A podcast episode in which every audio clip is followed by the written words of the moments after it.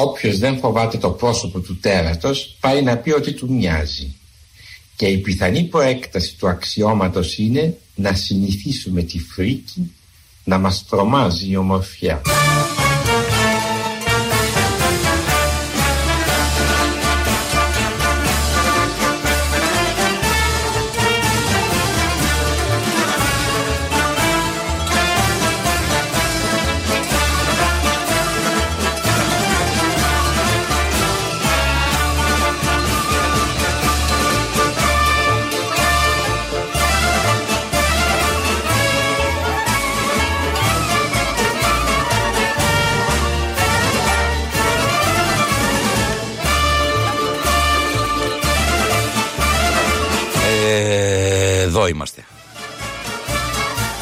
Θανάσης Λάλλας κυρίες και κύριοι, μένετε συντονισμένοι, βρισκόμαστε στο, στα παραπολιτικά 90,1, είναι Παρασκευή, Παρασκευή 8 Ιουλίου 2022.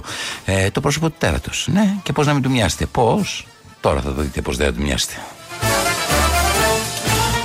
Όπως σας έχουμε υποσχεθεί, κάθε Παρασκευή θα έχουμε έναν καλεσμένο. Είχαμε έναν καλεσμένο την περασμένη Παρασκευή. Συνεχίζουμε κάθε Παρασκευή ένας καλεσμένος σε αυτή την εκπομπή για να αλλάζει λιγάκι το κλίμα. Βέβαια, φρόντισε χθες ο Πρωθυπουργός να το αλλάξει το κλίμα έτσι κι αλλιώς, να πει ότι το Σεπτέμβριο ευτυχώς μας απελευθερώνει. Μπορούμε να συνεχίσουμε τις διακοπές μας. Δηλαδή, μπορούμε, όταν λέω διακοπές, να μην συνεχίζουμε να μιλάμε φανατικά πολιτικά. Αυτό εννοούσα, παιδιά.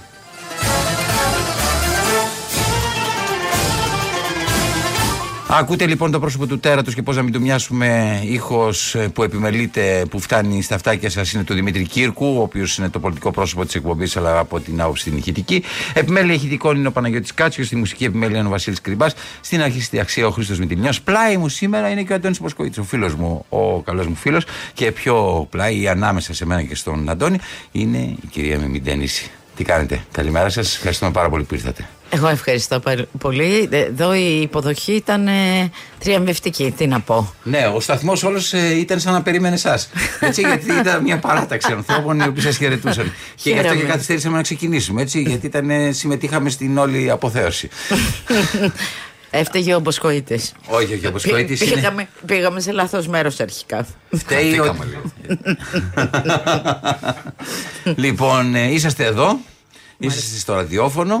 Χαίρομαι πάρα πολύ που συναντιόμαστε. Δεν μπορώ να μιλάτε στο πληθυντικό. Ωραία, μπορώ να μιλάω στον Είναι πάρα πολλά τα χρόνια που γνωριζόμαστε σε όλες τις φάσεις της καριέρας μας, της δικής σου και της δικής μου. Οπότε αισθάνομαι πολύ οικειότητα. Τέλεια. Οπότε από εδώ και πέρα είναι Μιμή, είναι Θανάσης και είναι και Αντώνη. Στο ναι. τηλεφωνικό κέντρο είναι 2.11.10.80.880. Εκεί σας υποδέχεται η φωνή της Ειρήνης ε, Λεγάκη. Ό,τι μηνύματα θέλετε μπορείτε να τα στέλνετε και εμείς να τα διαβάζουμε. Και αν υπάρχει πάρα πολύ μεγάλο ενδιαφέρον να σας απαντήσουμε, θα σας απαντάμε. Επίσης έχετε το ηλεκτρονικό τρόπο να επικοινωνείτε. radio Θέλετε να το επαναλάβω. Ναι, κυρία μου, αμέσως. Radio, παπάκι, παραπολιτικά.gr.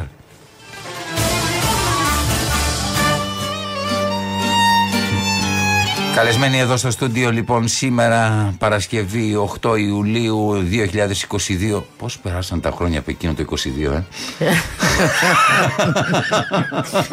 τι, σας έπια, τι σε έπιασε και άρχισες να ασχολείσαι με αυτή την περίοδο της Ελλάδος; Ε, νομίζω ότι τα πράγματα δεν ξέρω, γίνονται στη ζωή όπως πρέπει να γίνουν. Κάτι καρμικό ήταν για μένα, παρόλο που δεν είμαι από τη Μικρασία. Έγινε τυχαία ή μάλλον μέσω ενός ατυχήματος. Τα ατυχήματα είναι πολύ σημαντικά στη ζωή. ναι, ε, ε; συμφωνώ. συμφωνώ. Ήμουνα στην Κύπρο, στο κρατικό. Σαν πόρτας είναι. Και συμφωνώ μαζί σου.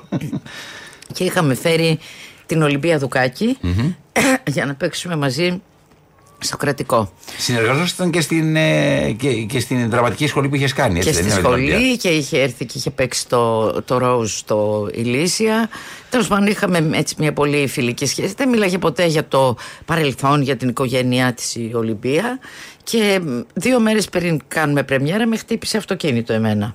Ναι. Του πρόεδρου του ΘΟΚ. Ε, Όχι, φαντάζομαι για να σε βγάλει από τη μέση. Όχι. Έγινε ένα λάθος τέλος πάντων. Και κατέληξε εγώ στο νοσοκομείο με σπασμένο το μυρό και έμεινε η Ολυμπία που είπαμε τι θα κάνει. Δεν μπορεί να κλείσει το κρατικό. Έπαιξε ξανά το μονόλογο που ήξερε.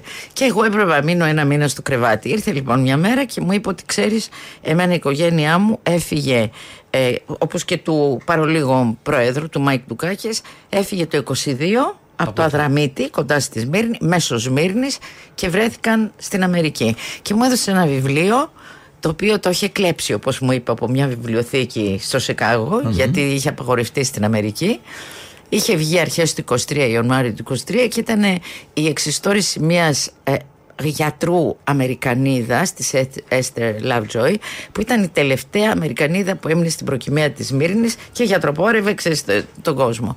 Και είχε αυτή η φοβερή σκηνή που εμένα μου καρφώθηκε στο μυαλό και είπα αυτό πρέπει να το, να το γράψω, που γινόταν στην προκυμαία ε, σκοτωμοί, βιασμοί, αποκεφαλισμοί και στα καράβια των συμμάχων παίζαν οι ορχήστρες για να μην ενοχλούνται οι είναι αυτές. Και μετά ρίχνανε τους προβολείς στην προκυμαία και σταματούσε για λίγο αυτό το πανηγύρι.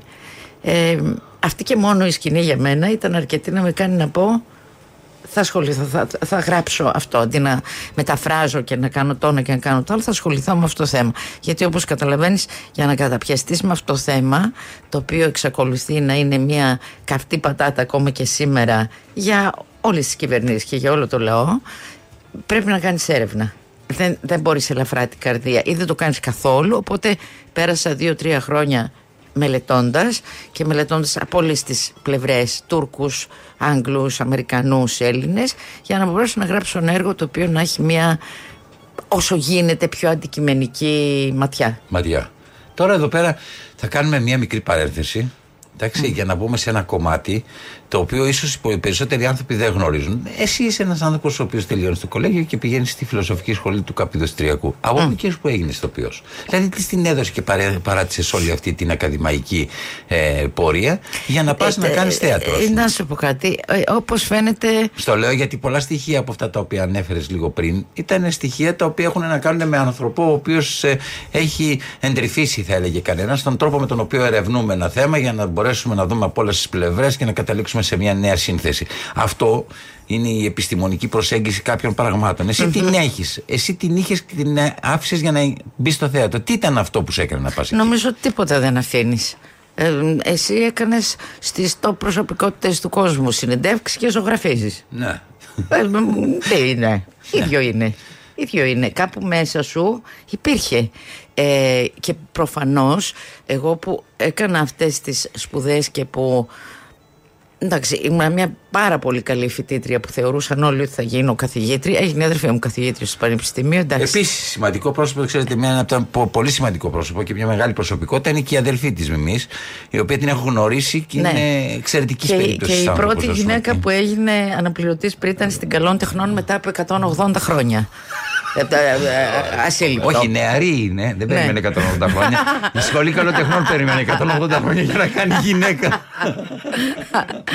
ναι, λοιπόν. Ε, εγώ όταν πήγαινα στη φιλοσοφική θεωρούσα ότι θα κάνω καριέρα ακαδημαϊκή.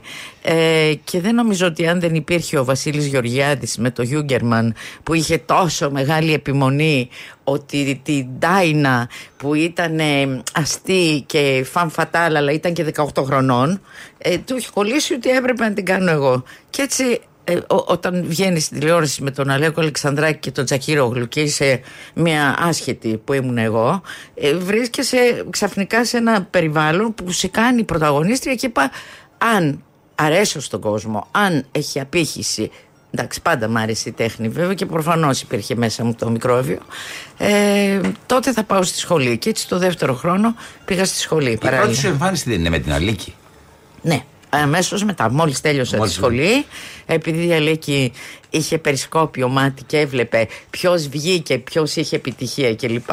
Αμέσως τελειώνοντας και το συμβολιογράφο ναι. το 81, με πήρε στο θέατρο και της είπα. Τζούλια, ότι... έπαιζε τότε; Τζούλια. και ναι. της είπα, ε, κυρία Λίκη, εγώ δεν ξέρω αν θα μείνω στο θέατρο. Ακόμα νόμιζα ότι ναι. θα φύγω.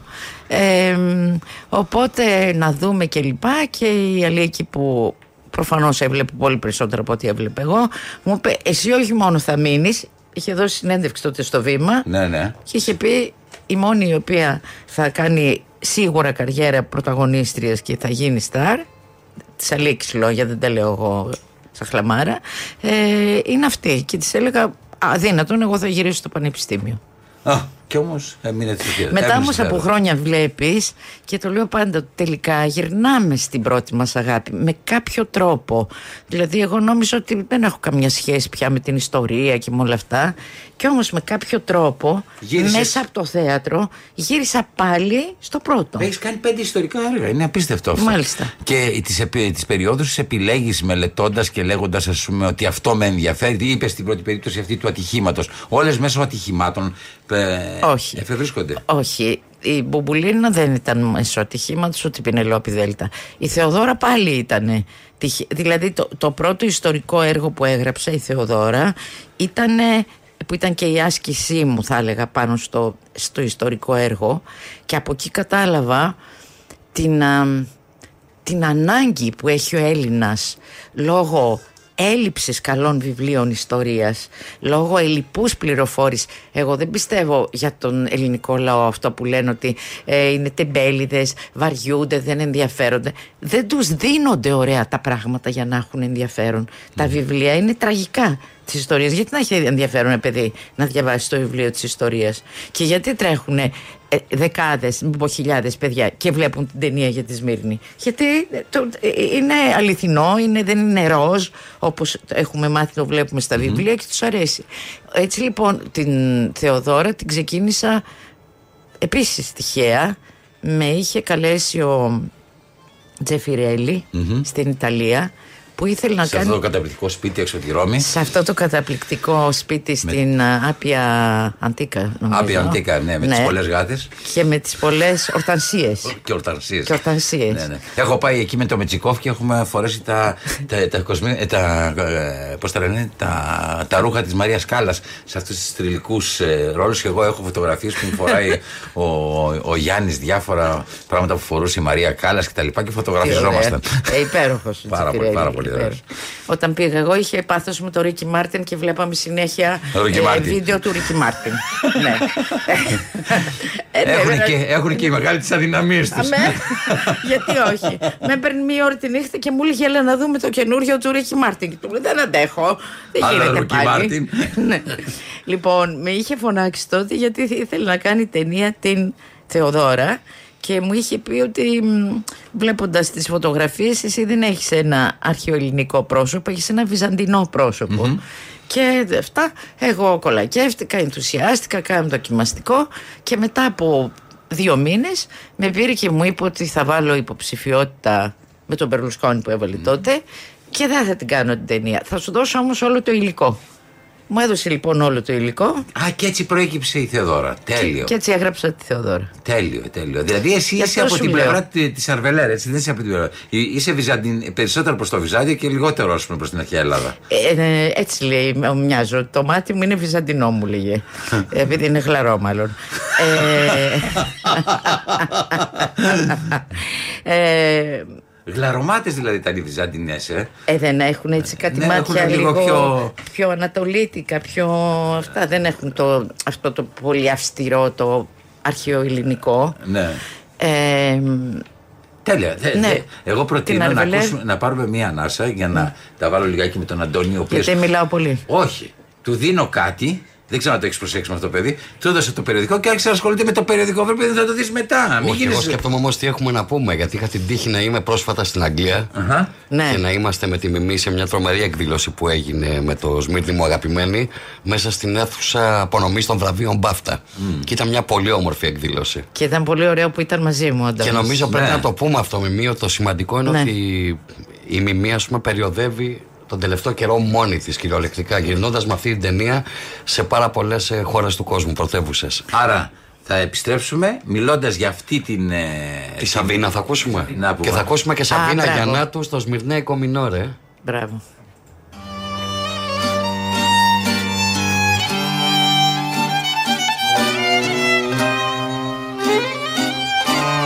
Φιλιά στο Σαβινάκι το οποίο ξέρετε έχω από μικρό παιδί, είναι φίλη μου πολύ, την αγαπάω, την παίρνω αγκαλιά και είναι πάντα μία από τα πιο αγαπημένα μου πρόσωπα. Ακούτε το πρόσωπο του τέρατος, Θανάση Λάλα, μέχρι τη μία κοντά σας, ε, καλεσμένη σήμερα εδώ στην εκπομπή, με μην ταινίσει.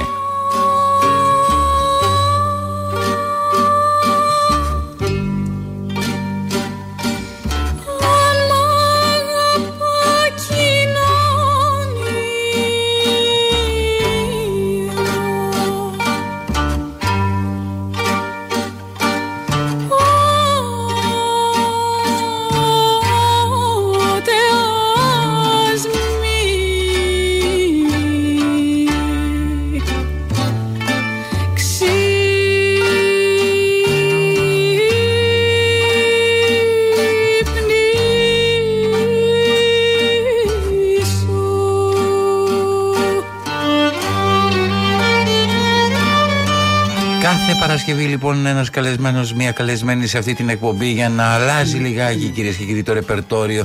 Γιατί στην Ελλάδα όλοι έχουμε νομίσει ότι ραδιόφωνο σημαίνει πολιτική, ραδιόφωνο σημαίνει πολυλογία, ραδιόφωνο σημαίνει όλο αυτό που δεν μας αφορά όμως. Κοιτάξτε να δείτε, είναι ένα μέσο που μας αφορά όλους. Πρέπει να ακούμε κυρίες και κύριοι και αυτά τα οποία δεν περιμένουμε να ακούσουμε. Αυτά που εξορίσαμε από τη ζωή μας. Αυτά που νομίζουμε ότι μας είναι περιτά. Το περιτό είναι το σημαντικό. Προσέξτε με τι σας λέω. Το περιτό είναι το χρήσιμο.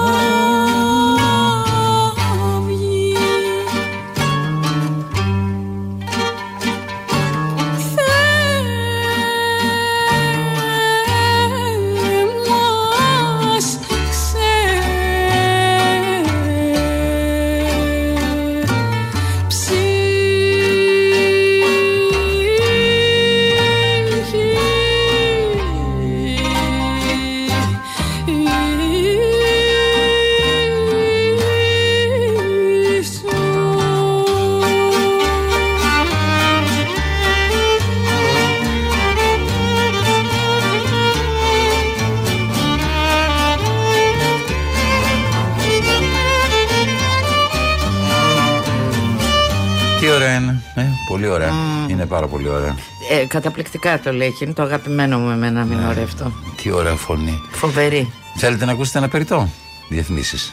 Χρήσιμο όμως.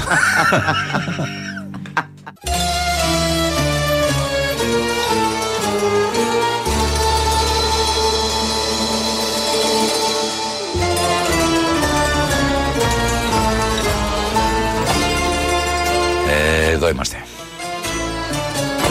Μένετε συντονισμένοι Θανάσης Λάλλας κοντά σας.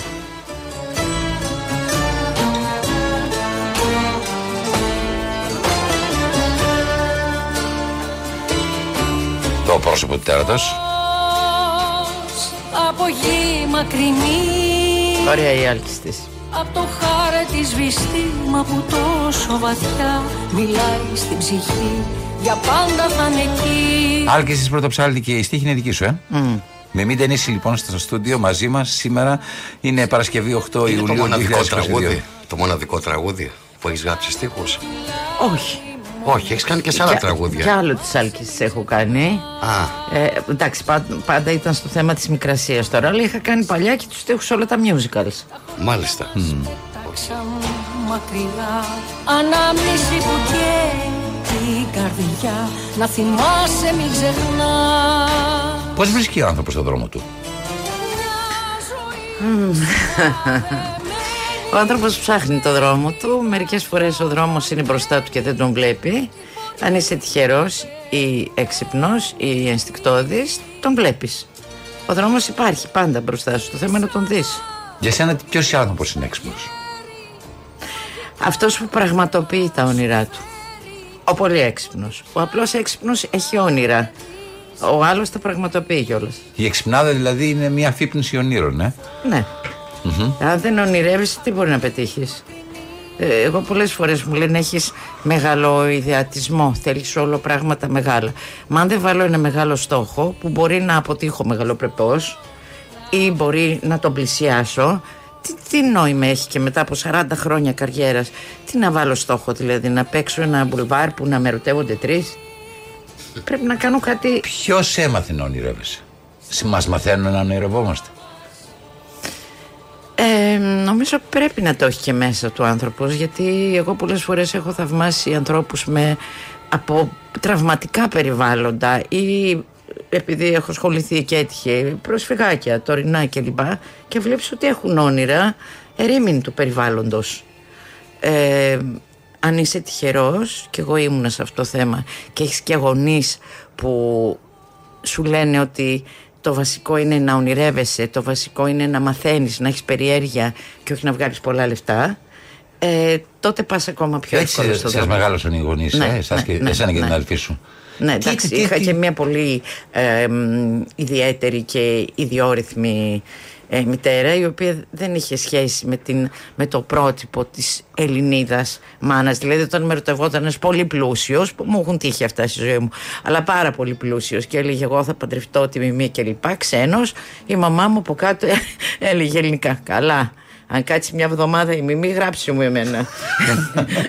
Μόλις άκουγε και έλεγε αυτός, θα αφήσει το θέατρο η μιμή, θα ζει μαζί μου στο Μόντε Κάρλο και έλεγε Αχ, Έρμε μου, δεν έχεις καταλάβει πώς είναι το παιδί μου.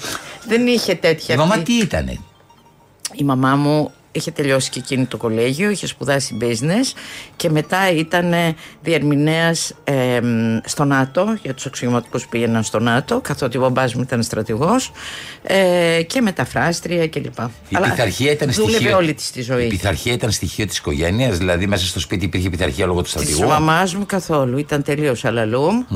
Ο, ο μπαμπάς μου, ο στρατηγός ήταν ένα... Εγώ το έχω πάρει αυτό από τον πατέρα μου, δεν το έχω πάρει από τη μαμά μου. Δηλαδή είμαι πολύ πειθαρχημένη και πιστεύω ότι ο άνθρωπος που δεν έχει πειθαρχία εκφύσεως δεν μπορεί να γίνει ηθοποιός του θεατρου Δεν υπάρχει χειρότερο επάγγελμα από τον ηθοποιό του θεάτρου για άνθρωπο που ε, ξέρεις έχω παίξει με σπασμένο πόδι, έχω παίξει με λουμπάγκο, έχω παίξει με 40 πυρετό ε, γιατί έχω παίξει τη μέρα που πέθανε ο πατέρας μου γιατί πας πάντα με το κοινό λες τώρα ήρθαν χίλιοι άνθρωποι κάποιοι από πολύ μακριά και πρέπει να το σεβαστώ. Δεν σκέφτεσαι τον εαυτό σου στο θέατρο. Δηλαδή η μαμά ήταν το χάος και ο μπαμπάς ήταν η θεωρία του χάους. Ακριβώς. ναι, Ακριβώς. Όπως το λέει. Και υπερίσχυε το χάος στο σπίτι μας. Πάντα συμβαίνει έτσι. εννοείται. Και στον Μπριγκοζίν έτσι συνέβη στη ζωή του.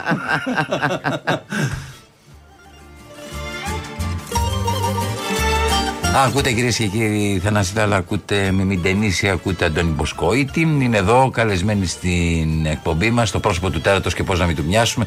Σε αυτή την εκπληκτική φράση δηλαδή του Μάνου Χατζηδάκη που έγινε τίτλος αυτής της εκπομπής και σε αυτή την παρένεση του Μάνου Χατζηδάκη, προσέχτε τίνετε να μοιάσετε στο τέρας και αν μοιάσετε στο τέρας θα γοητευτείτε από το τέρας και στο τέλος δεν θα μπορείτε να ξεφύγετε. Γι' αυτό και εμείς προσπαθούμε τις Παρασκευές να σας αλλάζουμε λιγάκι το πρόγραμμα. Εντάξει, να σας βάζουμε ένα κομμάτι ευαισθησίας, ένα κομμάτι ενός άλλου λόγου.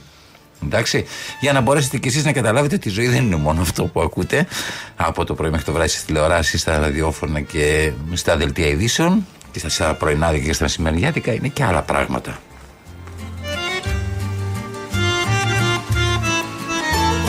Και τώρα έχεις πάρει στο, στην πλάτη σου το 22. Είναι βαρύ; Για μένα όχι πια. Έχω βιώσει το βάρος του κυρίως στο θέατρο γιατί ξέρεις όταν γίνεται μια ταινία η ταινία είναι κάτι που καλός ή κακός δεν αλλάζει έχει γίνει, υπάρχει το καλός είναι ότι θα υπάρχει για πάντα και ήθελα να υπάρχει καταγραφή αυτή για το 22 αλλά το βάρος το έχω βιώσει πάρα πολύ στο θέατρο γιατί έπαιξα τρία χρόνια το Σμύρνη Αγαπημένη και δύο χρόνια το από Σμύρνη Σαλονίκη και ήταν τόσο, ε, τόσο συγκλονιστικές οι αντιδράσεις του κοινού επειδή στο θέατρο νιώθεις τον παλμό. Την ανάσα τους από κάτω είναι κάτι την ανάσα τους και έγινε κάτι σε αυτό το έργο που δεν πιστεύω ότι θα ξαναγίνει στο θέατρο ούτε σε σχέση με μένα ούτε σε σχέση με κανένα γιατί Ωραία, ήταν μια πολύ καλή παράσταση πιστεύω, αλλά αυτό ήταν το 50%. Το άλλο 50% ήταν το θέμα. Το ότι όλοι αυτοί οι απόγονοι των μικρασιατών, των ποντίων κλπ. αισθάνονται κάπως παραμελημένοι από το ελληνικό κράτος και από την επίσημη ιστορία. Και ήταν σαν ένα ξέσπασμα που πολλές φορές κλαίγαν τόσο δυνατά. Την πρώτη χρονιά είχαν λιποθυμίσει 40 άτομα. Είχαμε το ΕΚΑΒ μόνιμο. Ε, και όχι όταν γινόταν η καταστροφή. δεν είναι ότι, όχι όταν γινόταν η καταστροφή που δεν μπορούσε στην αρχή να το καταλάβω. Όταν φτάναν οι Έλληνες και ήταν η χαρούμενη εποχή που ελπίζαν όλοι, επειδή ξέραν τι θα γίνει μετά, ήταν κόσμος που λιποθύμαγε. Λοιπόν, ήταν τόσο έντονο που πολλές φορές δεν, δεν μπορούσαμε να παίξουμε. Ο Βουτσάς σταμάταγε και έκλαιγε. Ε, ήταν μια γιαγιά, ας με θυμάμαι, που τραγούδαγε με μια ψηλή τρεμάμενη φωνή πάρα πολύ δυνατά το, στο πω και στο ξαναλέω και πώς να μιλήσει ηθοποιός όταν είναι το, το αυθεντικό πρόσωπο που έχει φύγει από εκεί μωρό ήταν για αυτούς μια δικαίωση είναι αστείο αυτό που λέω να γίνεται μέσα από ένα θεατρικό έργο η δικαίωση αλλά είναι έτσι. Και σκέψου, Θανάση και Αντώνη, ότι ε, για μένα ήταν μια τρομακτική έκπληξη, κακή έκπληξη. Το 12, πριν 10 χρόνια που έγραψα το έργο, δηλαδή 90 χρόνια μετά την καταστροφή, γι' αυτό και γίνεται τώρα μελέτη στο Πανεπιστήμιο, ότι ήταν το πρώτο έργο που γράφτηκε. Για τη Σμύρνη. Μάλιστα. Δε- δεν το πίστευα. Εγώ όταν ξεκίνησε, έλεγα θα βρω άλλα 10 έργα να δω τι να μην γράψω που έχει γραφτεί και δεν έβρισκα κανένα. Με ποια φράση ξεκίνησες; Ε, με το μ, άμα σε βρουν τα δύσκολα και δεν θέλεις να πεθάνεις να θυμάσαι, μην ξεχνάς Και πώς ένιωσες ότι τελείωσε το γράψιμο; Πότε το κατάλαβες; Το κατάλαβα όταν έφτασα στην ε, Ελλάδα με τους πρόσφυγες όταν έφερα τους χαρακτήρες που επέζησαν σε μια Ελλάδα που δεν τους καλοδέχτηκε αλλά που παρόλα αυτά υπήρχε φως στο τούνελ ότι η ζωή τους θα συνεχιστεί Μμμ. Η ελπίδα είναι πάντα ένα δια, διαβατήριο για να πας κάπου, αλλά δεν είναι πάντα κάτι, μια επιταγή που ξοφλάει. Ναι, δεν είναι, αλλά είναι απαραίτητο να υπαρχει Ξέρω εγώ, αν δεν ελπίζεις τίποτα, δεν προσπαθείς για τίποτα. Και η αγάπη μου για αυτό το θέμα ήταν που με έφερε και στο να πάω στη Μόρια, στο Καράτεπέ, να πάμε με τη Βανέσα Redgrave, σε όλα αυτά. Οπότε μπήκα και στην, στη σκέψη και στην οτροπία αυτών των ανθρώπων που πάρα πολλοί τους φοβήθηκαν στην Ελλάδα ή τους ε, θέλαν να τους διώξουν και λέω καθίστε ρε παιδιά εδώ εμείς έχουμε όσοι είναι ο πληθυσμός της Ελλάδας όσους είναι άλλους τόσο είναι και οι μετανάστες που έχουμε έχουμε βιώσει και προσφυγιά και ε, μετανάστευση δεν μπορεί να υπάρχει τέτοιος φόβος Σκέφτηκες ποτέ στη ζωή σου να φύγεις από την Ελλάδα; Ε, ναι. Κατά διαστήματα ναι. Όταν φτάνω στο το, ε, να σκάσω, γιατί πάρα πολλά πράγματα τα έχω κάνει δονκιχωτικά, ε, πάρα πολλά πράγματα που θα τα είχα κάνει με ευκολίες στο εξωτερικό και επίσης εγώ λόγω μεταφράσεων, λόγω του ξεκινήματός μου με, του Φέρτη, με το Φέρτη βρέθηκα πολύ κοντά με το καλό αγγλικό θέατρο, με τους συγγραφείς, με όλους και είχα τη δυνατότητα να πάω και αυτές τις σχέσεις τις διατηρώ και τώρα. Ναι, πολλές φορές είπα γιατί δεν πήγα, αλλά μετά είναι τόσα αυτά που μου έχει προσφέρει η Ελλάδα, η ιδέα της Ελλάδας, όχι οι Η μεγάλη Έλληνες. ιδέα, η μεγάλη Ελλάδα. Ναι, η ιδέα, γιατί για την ιδέα μένουμε. Ναι, ο, Κο- ο Κουνέλης λέει ότι άλλο Ελλάδα, άλλο Έλληνες. Ε, συμφωνώ απόλυτα. Και ο Κολοκοτρώνης το έχει πει. Ακριβώς. Ε, Σύγχρονος κολοκοτρόνη των οικαστικών είναι. ναι, ακριβώς. Ήταν τέτοια λοιπόν η είδες που είσαι τα οικαστικά και που λες πως άλλαξα εγώ. ναι. Ε, ήταν πάντα η μεγάλη η αγάπη μου για αυτή την ιδέα της Ελλάδας και κακά τα ψέματα έκανα και μια καριέρα στην Ελλάδα που πάρα πολύ δύσκολα μπορείς να την κάνεις και είμαι ευγνώμων γι' αυτό. Δεν, δεν μπορώ να το να πω αχ δεν πήγα στο εξωτερικό όταν ας πούμε ε, έχω κάνει και έργα που είχε έρθει ένα εκατομμύριο κόσμος θα ήταν και η ντροπή. Ε, βέβαια. Συμφωνώ. Τα διέξοδα έχουν πόρτες. Ναι, με. Ναι. Ναι. Πώς τα αντιμετωπίζει κανείς; Έχω... Ξέρεις πόσοι άνθρωποι εκεί έξω ζουν στο αδιέξοδο. Τι θα μπορούσες να Ε, του πεις; Δεν πιστεύω ότι υπάρχουν αδιέξοδα. Ε, υπάρχει πολύ... μ, Να, αυτό που έχει γίνει στην Ελλάδα με την έλλειψη παιδείας και και και δεν υπάρχει όνειρο. Όταν έχεις όνειρο και κλειδωμένος να είσαι κάπου ε, περιμένεις τη στιγμή που θα βρεις τη χαραμάδα. Ε, δεν πιστεύω στο αδιέξοδο, όχι. Άλλο μορφωμένος, άλλο καλλιεργημένος. Υπάρχει μια μεγάλη παρεξήγηση στην Ελλάδα. Το, γι' αυτό και βγήκε και ο όρος κουλτουριάρης, που είναι μια τρίτη, μια τρίτη λέξη. Υπάρχει πολύ ψευτοκουλτούρα στην Ελλάδα. Πολύ διθενιά. Και για μένα είναι η χειρότερη κατηγορία. Δηλαδή υπάρχουν οι άνθρωποι που είναι αληθινά καλλιεργημένοι και δεν εννοώ που έχουν πτυχίο πανεπιστημίου, δεν σημαίνει τίποτα για μένα το πτυχίο. Υπάρχουν οι καλλιεργημένοι και υπάρχουν και αυτοί που δεν έχουν καμία καλλιέργεια, αλλά έχουν φοβερό ένστικτο και είναι μεγάλο κομμάτι του λαού μας και υπάρχει και αυτή η μικρή κατηγορία κουλτουρέ που κάνει πάρα πολύ κακό Το ένστικτο τι είναι; Είναι μια γνώση την οποία δεν έχουμε αποκαλύψει, δηλαδή είναι μια γνώση που είναι μέσα μας και εμείς δεν την έχουμε ξεσκεπάσει και αυτή μας καθοδηγεί, αλλά εμείς δεν ξέρουμε ότι μας ναι, καθοδηγεί. ναι, ναι, ναι, ναι, ναι. Μα, μα υπάρχει κάτι πιο δυνατό από τη συναισθηματική νοημοσύνη; Δεν υπάρχει Σωστό. Σωστό. Κυρίες και κύριοι, ακούτε με μην ταινίσει. Ξέρετε ένας λόγος για Και τον μιλάει οποίο. συνέχεια η Μιμή Όχι, Τενίση. ένας λόγος που ρωτάω αυτά τη Μιμή Τενίση. Τη Μιμή Φλίαρη. Τενίση. Θέλω να σας πω. Ένας λόγος. Να, να, να σας πω κάτι που είναι πολύ σοβαρό. Θα με σταματάς Σα- άμα σα- φλιαρώ. Δεν υπάρχει φλιαρία. Ένας λόγος που σας ρωτάω αυτά τη Μιμή Τενίση είναι γιατί θέλω να σας αποδείξω ότι μπορεί ένας άνθρωπος να κάνει μια μεγάλη διαδρομή στη ζωή του. Ναι, η, η, η διαδρομή αυτή να είναι στα όρια της παρεξήγησης. Και να μην μάθετε ποτέ τι ήταν αυτός ο άνθρωπος. Η Μητένη είναι ένας πολύ καλλιεργημένος άνθρωπος που μπορεί να απαντήσει σε πάρα πολλά πράγματα. Εντάξει, και φροντίσανε άλλοι, το είπε και η Μιμή λίγο πριν, να έχουμε μόνο τη μία εικόνα. Όταν πλησιάζετε τους ανθρώπους, βλέπετε τους. Εγώ τώρα σας μιλάω σαν πατέρα, επειδή κιόλας έχω μεγαλώσει. Πάρα πολύ, παιδιά μου. παιδιά μου, εσείς που με ακούτε. Αλλά για να μην, Είναι τρελό. για να μην καταλήξουμε σε αυτό, ας ακούσουμε ένα τραγούδι και μετά διαφημίσεις.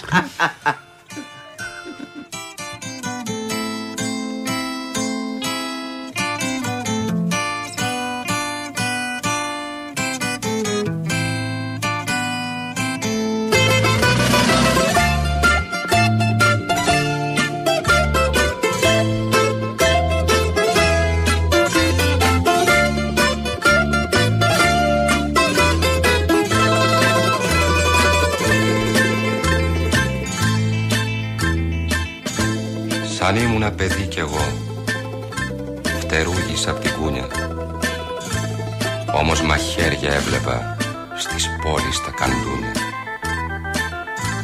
Κυνηγημένος Μια ναυγή ετράβηξα τους δρόμους. Φωτιά στα πόδια μου η γη Και μοναξιά στους ώμους.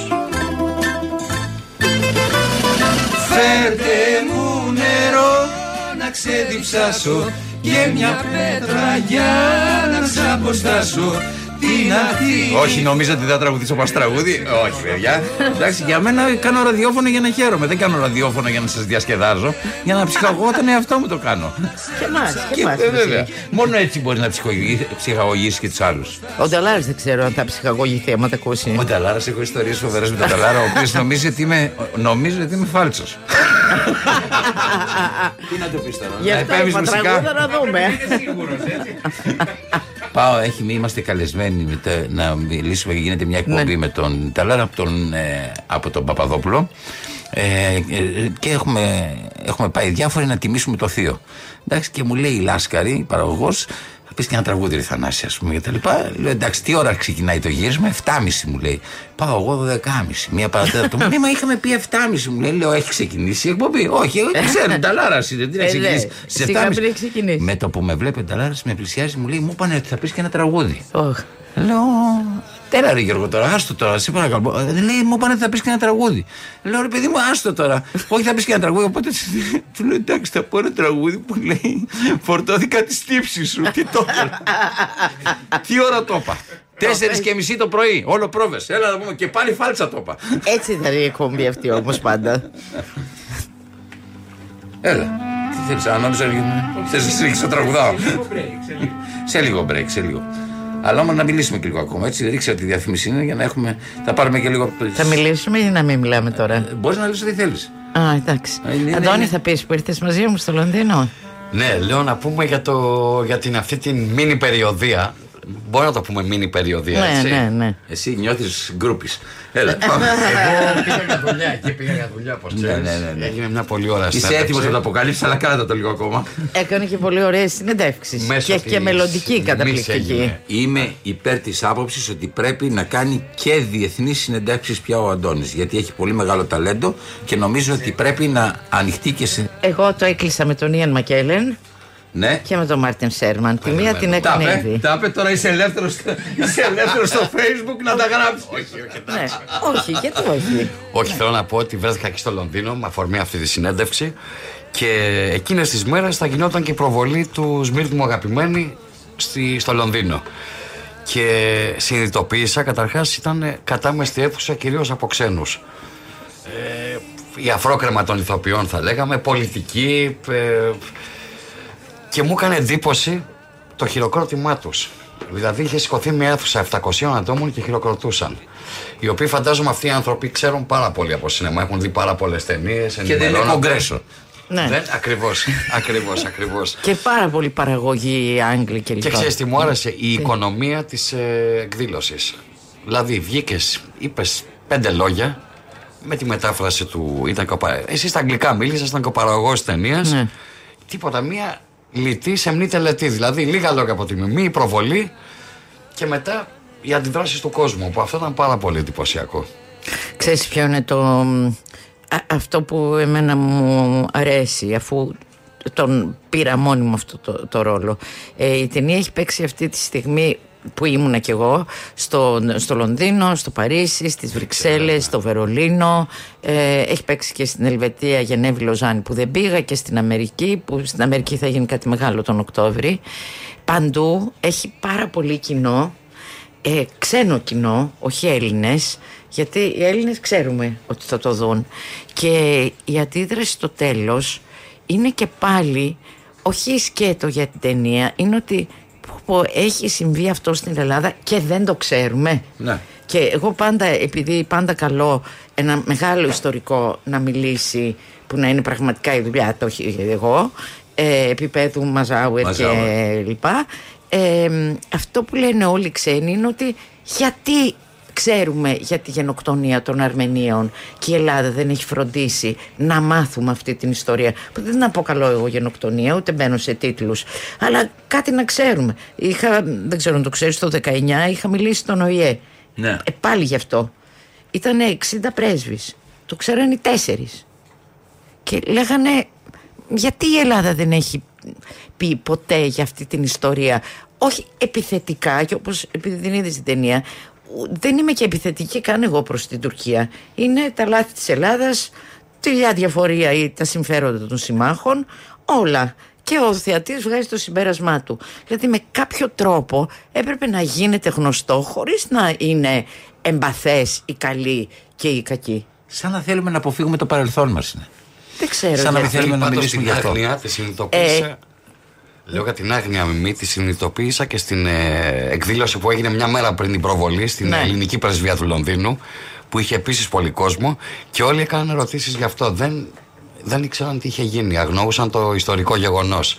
Και νέα παιδιά κιόλας, έτσι. Και Ναι, είχε γίνει μια τίποτα. κουβέντα όπου εσύ πάλι κλείθηκες να μιλήσεις και τους εξηγούσε τι είχε γίνει. Και αυτό με εντυπωσίασε. Λέω, κοίταξε πώς Και είναι εδώ ξέρεις και δεν ποιο- ξέρουν το ποιο- γεγονός. Ποιο είναι το θέμα, ότι εμείς έχουμε περιορίσει την ιστορία αυτής σε δύο σελίδες, ακόμα και στα πανεπιστημιακά, αλλά επίσης είναι κομμάτι της ευρωπαϊκής ιστορίας. Η Ελλάδα δεν πήγε από μόνη της στη Σμύρνη.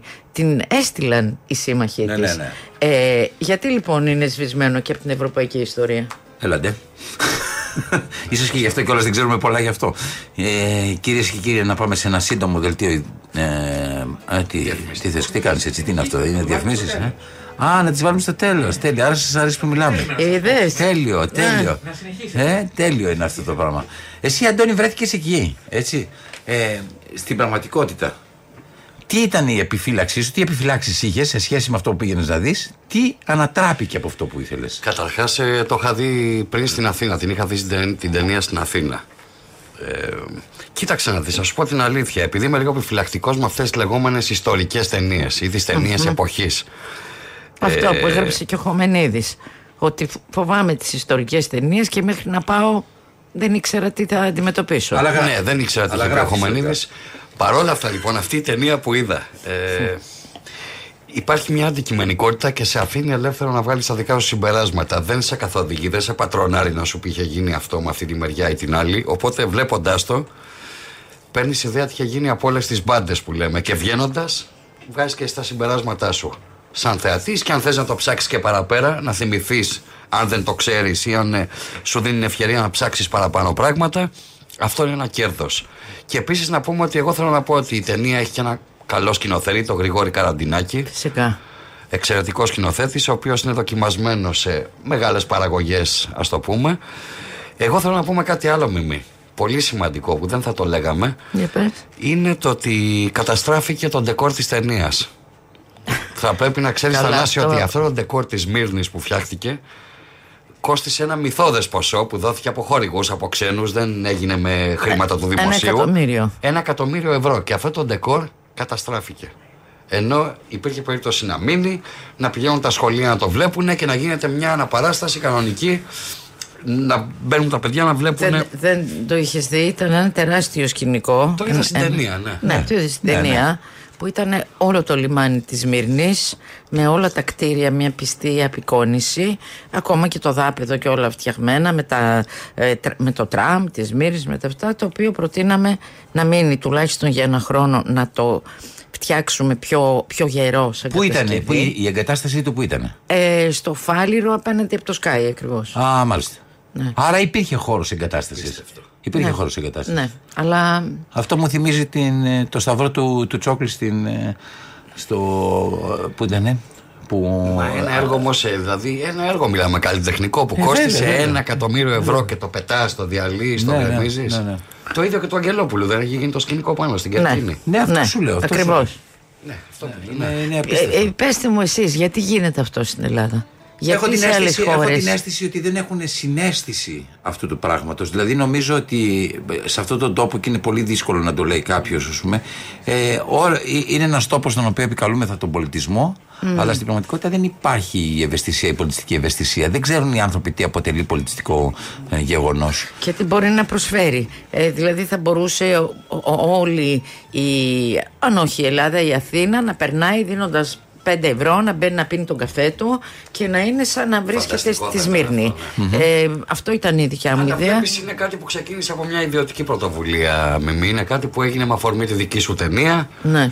Ε, δεν πήρες χρήματα από πουθενά, ενώ από το δημόσιο, οπότε δεν καθόταν και τόσο καλά το σενάριο. Κατάλαβες τι λέω. Τι να σου πω, για μένα είναι τρελό ότι γκρεμίστηκε το, Το σκηνικό. αυτό. Εδώ πέρα γκρεμίστηκε το εργοστάσιο της Κολούμπια, που είναι όλη Ναι. η ιστορία της δισκογραφίας. Και είναι μια σειρά από πράγματα που γκρεμίζονται χωρίς να χτίζεται κάτι καινούριο. Ακριβώς, αυτό και και όταν εγώ. χτίζεται κάτι καινούριο, ξαναγκρεμίζεται για να μην φοβούνται, να μην Ναι, στεναχωριούνται κοίταξε, αυτά που ε, γκρεμίστηκαν. ε, εγώ αυτό που, που έχω δει παιδιά τώρα και με αυτή την τουρνέα στην ονομάσουμε της ευρωπης είναι ότι η Ελλάδα δεν έχει ε, και δε- δεν το λέω για αυτή την κυβέρνηση, το λέω για όλες τις κυβερνήσεις.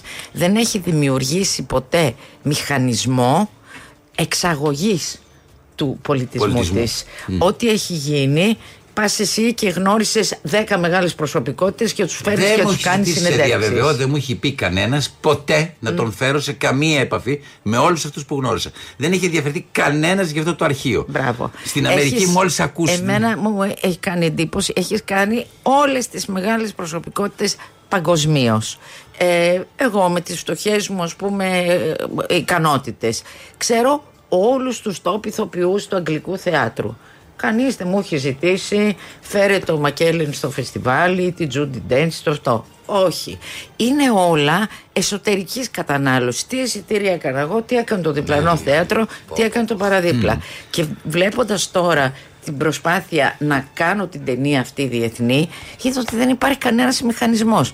Λες παιδιά, πώς θα το κάνουμε αυτό γνωστό εκεί, πώς θα πάει στο Netflix, πώς αυτό; Κανείς. Δεν ξέρει Ε. κανείς. Άλλωστε, ξέρεις, πατάμε. ε, Πάντα με, απ- με απασχολούσε κάτι το οποίο θα το πω τώρα, δεν έχουμε πάρα πολύ χρόνο και ολοκληρώνουμε. Α, ε, πάντα με απασχολούσε που λέγανε η ελληνική λογοτεχνία δεν πάει καλά στο εξωτερικό γιατί λόγω γλώσσας. Λόγω γλώσσα. Είναι η- μία από τις διασημότερες αυτή τώρα. τη στιγμή ε, συγγραφείς στον κόσμο. Είναι, Βορειοκορε... είναι Νοτιοκορεάτησα. Δηλαδή θέλω να πω ότι όλος ο κόσμος μεταφράζεται και δεν θέλουμε λοιπόν να καταλάβουμε Ναι. ότι δεν είναι στόχος μας αυτός. Είναι η γειτονιάς μας η γειτονιά μας ο στόχος μας. Δεν είναι ο στόχος μας κάτι μεγαλύτερο έτσι ώστε να φτάσουμε. Εγώ θυμάμαι ότι όταν Το ίδιο πήγα στο. λέμε. Το ίδιο ακριβώς. Όταν πήγαμε στο Time και είδανε ότι είχαμε μπει μέσα στο σπίτι του Norman Mailer και είχαμε Ναι. φωτογραφίσει τον Norman Mailer, ο διευθυντής του, του Time μου είχε πει: Μα πώς μπήκατε στο σπίτι, δεν έχει μπει κανένας δημοσιογράφος στο σπίτι του Norman Mailer. Μα Πώς ήταν μπήκατε εσείς;» φοβερά όλα αυτά. Ναι. Α- Δε- ε, εκεί μένει. Εκεί τελειώνει. Δεν, δεν έχει φτιαχτεί ποτέ αυτός ο μηχανισμός του πάμε προς τα έξω. Είναι όλα προς τα μέσα. Να φέρουμε εδώ ξένους, να πληρώσουμε ξένους σκηνοθέτες αυτά, αλλά όχι να βγάλουμε τη δικιά μας κουλτούρα. Για τους ξένους η Ελλάδα τελειώνει στην αρχαιότητα. Έτσι είναι. Μίμη μου, σε ευχαριστούμε πάρα πολύ που ήρθες. Ήταν πάρα πολύ λίγο, έπρεπε κάθε Παρασκευή να με καλείς. Εγώ νομίζω ότι μπορούμε να ιδέα κάνουμε, αυτή. να κάνουμε μαζί Να εκπομπή. συμφωνούνε. Να, όλοι συμφωνούν όλοι. Να κάνουμε μια εκπομπή Ωραία μαζί ιδέα κάθε είναι Παρασκευή. μπορούμε και την επόμενη Παρασκευή να μιλήσουμε για άλλα πράγματα. Εγώ με την ευχαριστώ Μητένση. πάρα πάρα πολύ, ήταν υπέροχο. Εμείς ευχαριστούμε πάρα πολύ. Ευχαριστούμε και τον Αντώνη πολύ, κυρίες είστε και καλά. κύριοι. Ακούσατε για ένα ακόμα μεσημεριανό σας το πρόσωπο του τέρατος και πώς να μην του μοιάσουμε. Παρασκευή ήταν σήμερα, 8 Ιουλίου. Καλό Σαββατοκύριακο. Θανάσης Λάδας. Καλό σας μεσημέρι. Ένα